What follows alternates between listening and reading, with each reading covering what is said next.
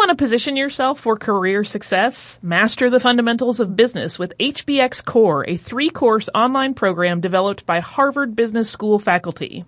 Immerse yourself in real-world case studies as you dive into business analytics, economics for managers, and financial accounting, the three courses that Harvard Business School faculty determined were essential to becoming fluent in the language of business. Boost your resume, grow your network, and advance your career with the HBX Core credential from HBX and Harvard Business School. Just go to abouthbx.com slash howstuffworks. Once again, that's abouthbx.com slash howstuffworks. Are you looking for brand new episodes of a short How Stuff Works podcast that explains the everyday world around us? Then check out Brain Stuff with me, Christian Sager. New episodes hit every Monday and Wednesday on iTunes, Google Play, Spotify, or anywhere else you get your podcasts. Welcome to Stuff You Missed in History Class from HowStuffWorks.com.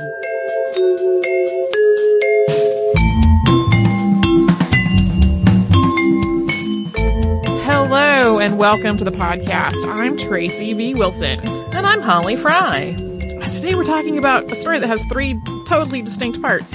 Uh, the first part we're going to talk about is that in January of 1700, a tsunami struck the coast of Japan. And this is a tsunami that's really well documented in records and maps and art from the time period. And by this point, the people of Japan knew that tsunamis could follow earthquakes, and especially when it came to domestic tsunamis, where both the tsunami and the earthquake that caused it happened there in Japan, people had a really clear sense that when an earthquake struck, a tsunami could follow. But sometimes an earthquake spawns a tsunami that makes landfall somewhere really far away. And since instantaneous communication over thousands of miles is an incredibly recent invention, uh, connecting these foreign tsunamis to the earthquakes that spawned them is really the work of later scientists. After an earthquake in Chile in 1960 spawned a tsunami that struck Japan, a worker at a weather station figured out that tsunami that had struck Japan, in 1687, 1730, and 1751 had come from Peru and Chile. This 1700 tsunami continued to be a mystery for another 30 plus years though. It became known as the orphan tsunami, and that tsunami, the earthquake that caused it, and how people finally figured out which was which are what we are talking about today. So the first written record of a tsunami in Japan is from the year 684. An earthquake struck the province of Tosa, now known as Kochi. Afterwards, quote, the province of Tosa reported that a great tide rose and caused many of the ships conveying tribute to sink and be lost. The word tsunami wasn't coined until later, though. It combines the character tsu, which means harbor, and nami, which means wave. Uh, its first use in writing is from 1612 to describe one that struck on December 2nd of 1611, roughly four hours after an earthquake off the coast of Japan. This tsunami was disastrous, killing thousands and thousands of people. And from there, the word tsunami made its way into English in the late 1800s. By the 1950s, it had become one of the few Japanese loanwords in the English language's physics lexicon. This known connection between earthquakes and tsunami was so solid in the 18th century in Japan that when the 1700 tsunami struck, most of the people writing about it didn't actually call it a tsunami. Instead, almost all of the surviving written records use words like high tide, flood, high water, and unusual seas. The headman of the village of Miho did wonder in his records whether it was a tsunami, which is something that he spelled out phonetically rather than using the Japanese character for tsunami. So it's probably a word that he had heard but didn't know how to write. Uh, but he clearly seems puzzled at whether this could have been a tsunami since there had not been an earthquake beforehand. And we have lots of writing from lots of different people about this particular tsunami. In 1700, Japan was about 100 years into the Tokugawa period, also called the Edo period. And this was the nearly 250 year span of relative peace and stability under the rule of the Tokugawa shogunate. If you want a bit more detail about the Tokugawa and the culture of the Edo period, there is a lot more about it in our past podcast on Hokusai. During this period, literacy was pretty widespread among social classes, and the culture of governmental bureaucracy meant that there were a lot of records being kept about basically everything. Records of the tsunami survive in the paperwork of the daimyo, or the feudal lords, uh, as well as the merchants and people of the peasant class who were basically leaders in their individual villages. The tsunami reached Japan on January 27, 1700, or in the Japanese calendar, the eighth day of the twelfth month of Genroku 12. The path of the tsunami arced from the northeast to southwest down Japan's coast, striking Kuwagasaki in the north first on the 27th close to midnight, and then moving south until it reached Tanabe the following morning.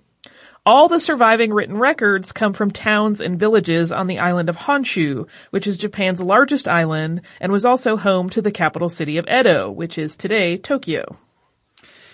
So we're going to walk down the path the tsunami took from north to south, and it started, at least according to the records, in the fishing village of Kuwagasaki, which is on the northwest edge of Miyako Bay.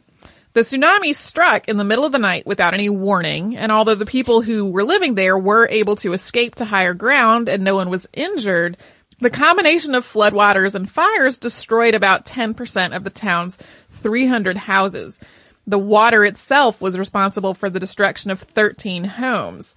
The records from Kuwagasaki are the only ones to conclusively wor- use the word tsunami to describe the 1700 flood. Officials in the neighboring town of Miyako, which was also the administrative seat for Kuwagasaki and other villages in the area, started a relief effort. And in the following days, stipends of rice were distributed to 159 people who had been affected by the tsunami, and officials in Miyako also requested allotments of low-grade wood so that they could build temporary shelters. The tsunami waters traveled all the way through Miyako Bay, uh, damaging and destroying structures along the coast and ev- eventually reaching the village of Tsugaruishi, which was a kilometer inland, and this caused a panic among, among the people who were living there. Because of the shape of the bay, which funneled the water into a relatively narrow space, the crest of the tsunami was probably the highest here, about 5 meters or 16 feet. The records at Tsugaruishi don't mention the word tsunami, but they do mention the absence of an earthquake. And also, due to a clerical error, these records also misrecord the date by a full month. Yeah, there was, there was this and one other thing that both were like, oops, we just, they just noted the wrong, the wrong date there. Continuing south in the port of Otsuchi, most of the damage was to crops. There were rice paddies and vegetable fields that were planted close to the sea that were destroyed. Two houses and two salt kilns, were damaged as well. In Nakaminato, high waves prevented a boat carrying 470 bales of rice from entering the mouth of the river and continuing inland to its destination of Edo. When it couldn't reach the river, the boat dropped anchor, and as the seas got rougher, it jettisoned part of its cargo. But then the seas continually got worse. The anchor line broke and the boat was driven into the rocks, causing the loss of the rest of its cargo, which was 28 metric tons of rice, and the deaths of two of its crew. Of all the descriptions of the tsunami that survive until today, this incident is the one that seems to go on for the longest. Most likely the boat was really struck twice. Once by the incoming water, which kept it from entering the mouth of the river, and then it was struck a second time by the rebound of that water off of the land and the currents from the mouth of the river. And so that second wave is what drove the boat onto the rocks. The headman in Miho, uh, population 300, the same one who had wondered whether the strange seas were a tsunami, evacuated the village's elderly residents and its children to a shrine on high ground. He described the unusual seas as a series of seven unusually large waves. Because Miho was relatively sheltered, the crest of the tsunami there was probably smaller than in Miyako Bay, where the shape of the land funneled the waters. The city of Tanabe is on the southern end of the recorded journey of the tsunami's path. Tanabe was much larger. It had a population of about 2,600, including the mayor for the whole district. There, the tsunami flooded a government storehouse and a castle moat, and it flooded farmland around the bay. This stretch of Japanese coastline covers nearly 1,000 kilometers. That's about 621 miles. At various points along that span, the crest of the tsunami seems to have ranged from 2 to 5 meters, or 6.5 to 16 feet. So it was definitely enough to cause damage and alarm. But it was a smaller influx of water than, say, the flood from a typhoon or a very powerful storm surge. Yeah, so this, although it was damaging and there was some loss of life, this is one of those things that, uh, by comparison, like a really bad storm could have had a similar or worse effect on the island. This was also much, much smaller than, for example, the tsunami that was spawned by the March 11th, 2011 earthquake that reached heights of up to 40 meters or 131 feet. And that was smaller than the tsunami that was spawned by this same earthquake when it struck North America's Pacific Northwest, which is what we are going to talk about after a brief word from a sponsor. Starting your own business can be difficult, but developing your online presence does not have to be. Google and Squarespace have teamed up to give small business owners what they need to succeed online. A custom domain, a business email, and a beautiful website all in one place. With Google and Squarespace, you can stand out, look professional, and increase your team's productivity. When you create your Squarespace business website or online store, you will receive a free year of business email and professional tools from Google. It's just that simple. Visit squarespace.com slash Google to start your free trial. Use offer code WORKS, W-O-R-K-S, for 10% off your first purchase. Google and Squarespace. Make it professional. Make it beautiful.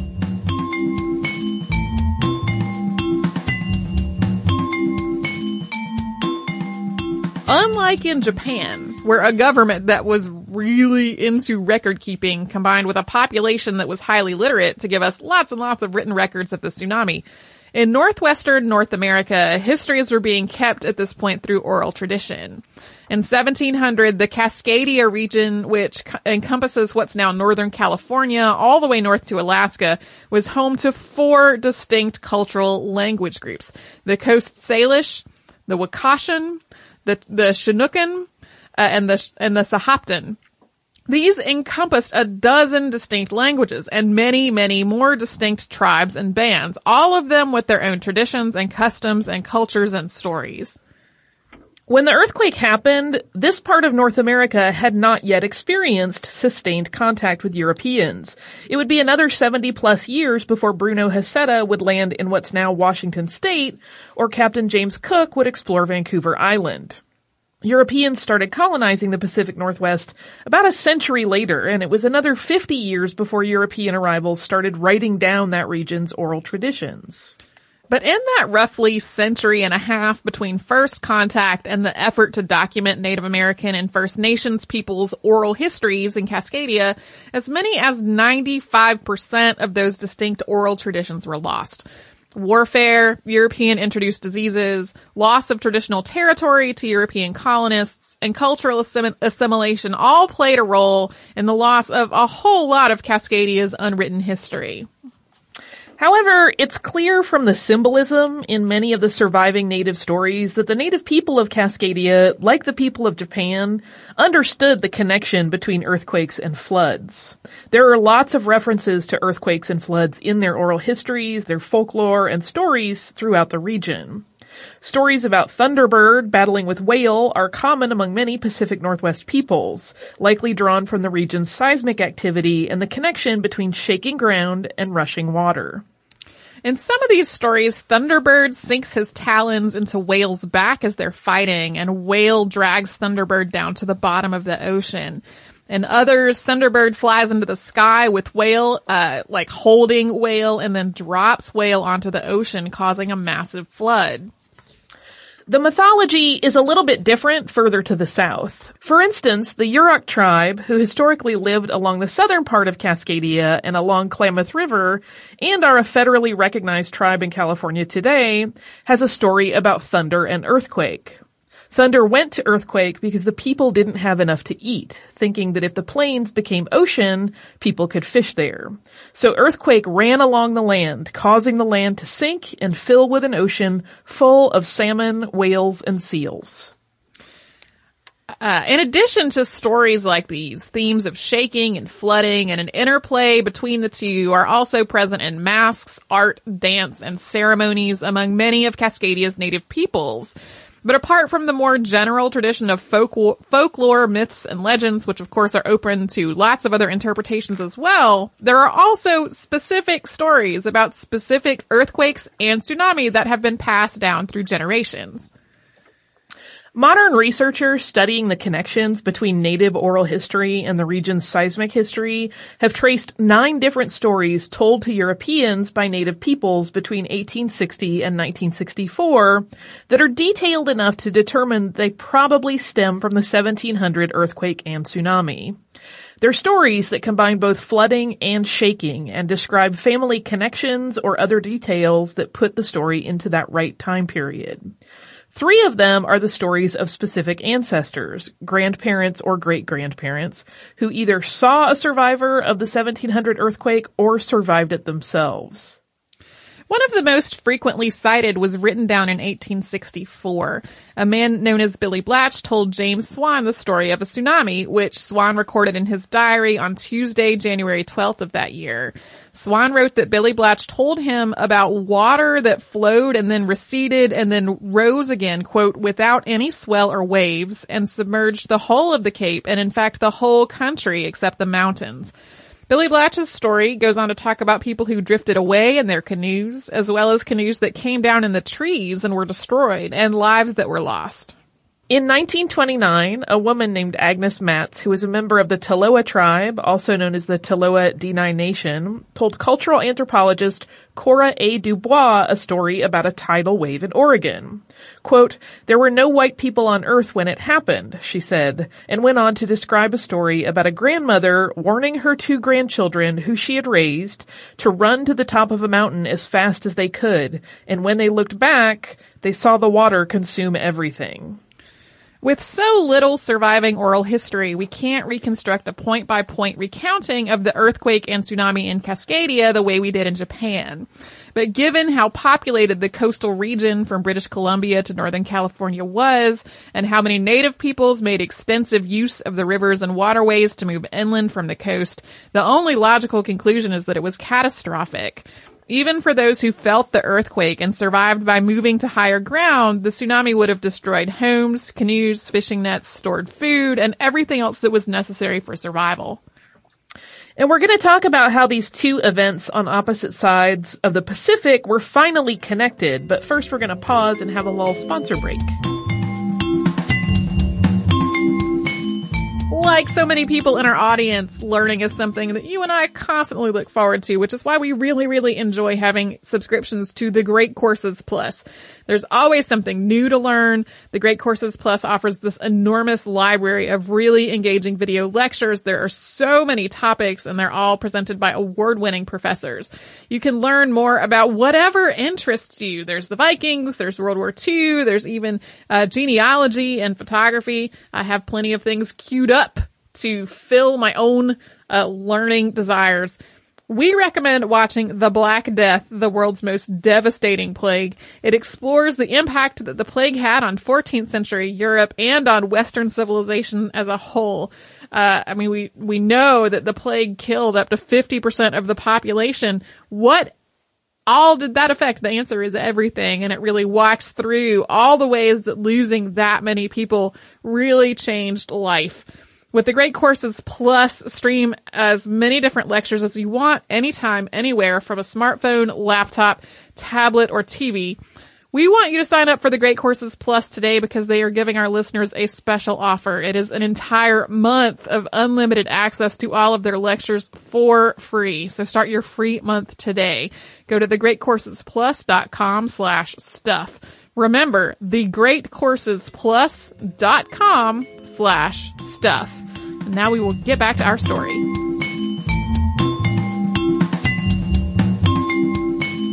Here is what we know today. At 9 p.m. local time on January 26, 1700, the Cascadia subduction zone ruptured along its 680 mile or 1094 kilometer length. This fault system is off the coast of North America and from Northern California today all the way north into British Columbia today, People living on the coast both felt the quake and experienced the tsunami that followed. It only would have taken about 20 minutes for the water displaced toward the North American coast to actually reach it. Researchers estimate that the tsunami that struck was up to 50 feet or 15 meters high. Then, about 10 hours later, water displaced in the opposite direction reached Japan, reaching heights of about 16 feet or 5 meters.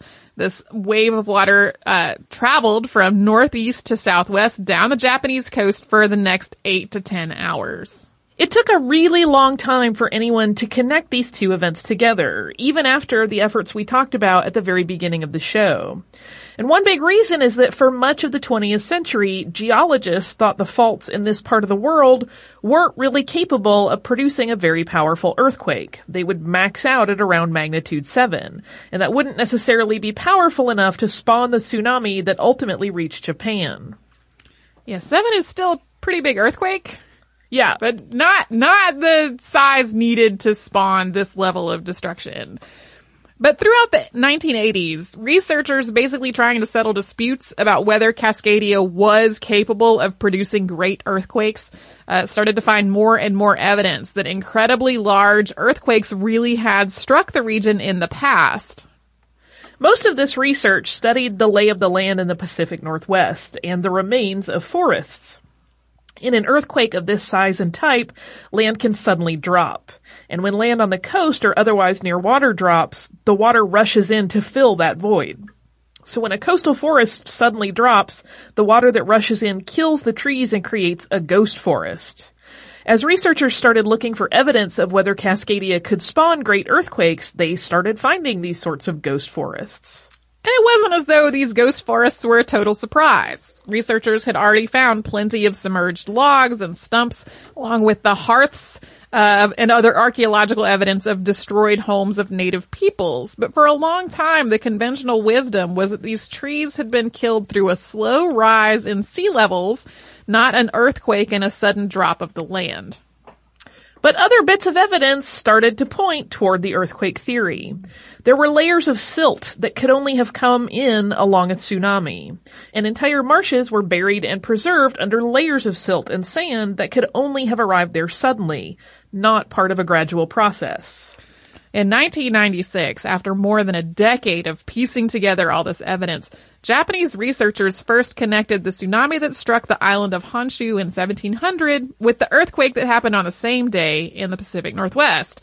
By that point, radiocarbon dating had already pinpointed the date of the creation of these ghost forests in Cascadia as sometime between 1695 and 1720. In 1997, the date was further refined to having happened sometime between August 1699 and May 1700, so between the end of one growth phase and the beginning of the next for these trees. What they did was they compared the ghost tree's roots, uh, which they they excavated for this purpose, to the rings of neighbor of neighboring trees that had survived since before 1700.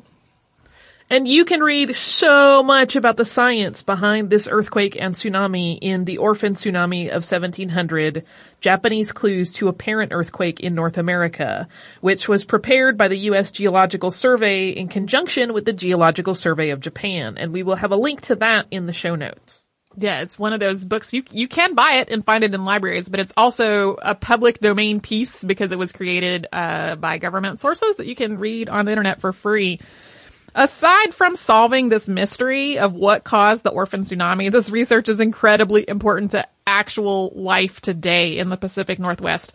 The idea that a magnitude 9 earthquake is possible or maybe even inevitable has a huge impact uh, into the conversation around how resilient buildings and bridges uh, and other structures need to be to withstand the level of seismic activity that's possible in the region not to be alarming, but a lot of things built there were built before anyone figured this out.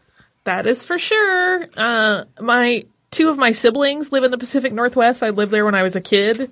And I know that they have, I don't know if they realize it's related to this specific geological survey and research that was done, but they have become suddenly aware of like, oh, we've gotten some notices about maybe looking at fortifications of our homes. Yeah, the, it was, I, can't remember if it was last year or the year before. It was within the last couple of years, uh, of, there was a whole wave of articles about this whole thing, and I'm not sure exactly what's spawned those articles because at that point, I mean, this, this, this book about the 1700 earthquake and tsunami had been out for a while.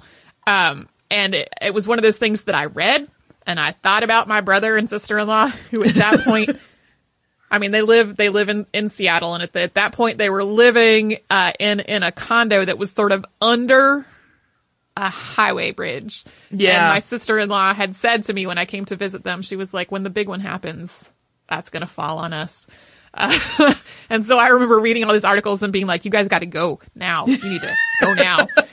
uh, so yeah, that's, it's, it's now building standards are taking into account the idea that yes, there, uh, magnitude seven is not the upper limit here. Magnitude nine plus is. Do you also have a little bit of listener mail, whether it be about building fortification or not? Yeah, I have, I have a clarification and a correction. Uh, the, cl- the clarification, uh, stems from an email we got from listener Robert, and I'm not gonna read it, uh, just cause there's, there's various details in there, but, uh, Robert is, has been a therapist for n- many years and wrote about, uh, our episode on John Brown's raid on Harper's Ferry, um, and how we described his methodically planning, uh, as being evidence that he was not, uh, mentally ill. And that did not come off the way that I intended it to in the episode. I was definitely not trying to say that people who have mental illnesses, uh, aren't able to learn or plan things because that's false. Um, and I also wasn't trying to say that, uh, the fact that he was planning meant that he was not mentally ill. What I was attempting to get at was that there is this perception in a lot of history books, especially older history books, that John Brown was, quote, a crazy person who had this wild idea that he took off on suddenly, uh, which is not accurate. Like he definitely put a lot of planning and research, um, into guerrilla wa- warfare and things like that. And he implemented that into this whole plan. So my apologies for not articulating that very well in that episode. Uh, the correction that I have comes in from Elizabeth, and Elizabeth says, Dear Tracy and Holly, in your 19 September 2016 episode about Mary Alice Nelson, aka Molly Spotted Elk, you discussed some of the challenges she had in getting Johnny to the United States at the beginning of World War II. You noted that Johnny was a socialist, which you argued caused problems because of quote, France's Socialist Party, which Johnny was a part of, had at one point considered uniting with Germany's Socialist Party, which became the Nazi Party. This is untrue. Germany's Socialist Party, the Social Democratic Par- Party of Germany, SPD, was wholly unconnected to the Nazi Party and in fact stood in stark opposition to it. The Nazi Party, full name National Socialist German Workers' Party, uh, NSDAP, evolved out of the German Workers' Party, DAP, a party at the opposite end of the political spectrum from the SPD.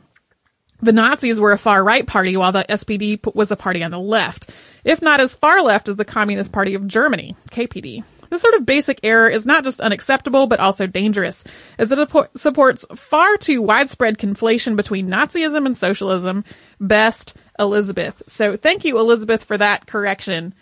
Uh, the my big source of research for this was a book that has gone back to the library, so I cannot go back through it to confirm exactly what I either misread or garbled when I wrote down my notes. Um, it was definitely brought up as an issue that his involvement with the Socialist Party in France and that party's connection to Germany was a problem for getting his visa. Uh, so at some point between that knowledge and what we said in the episode, I went astray and I apologize for that too. That's correction corner for today's listener mail. Uh, if you would like to write to us about this or any other podcast, we're at History Podcast at HowStuffWorks.com. We're also on Facebook at Facebook.com slash Missed in History and on Twitter at Missed in History. Our Tumblr is missedinhistory.tumblr.com or also on Pinterest at Pinterest.com slash Missed in History. Uh, you can come to our parent company's website, which is howstuffworks.com and learn about all kinds of stuff, including earthquakes and tsunami. We have articles on how both of those things work.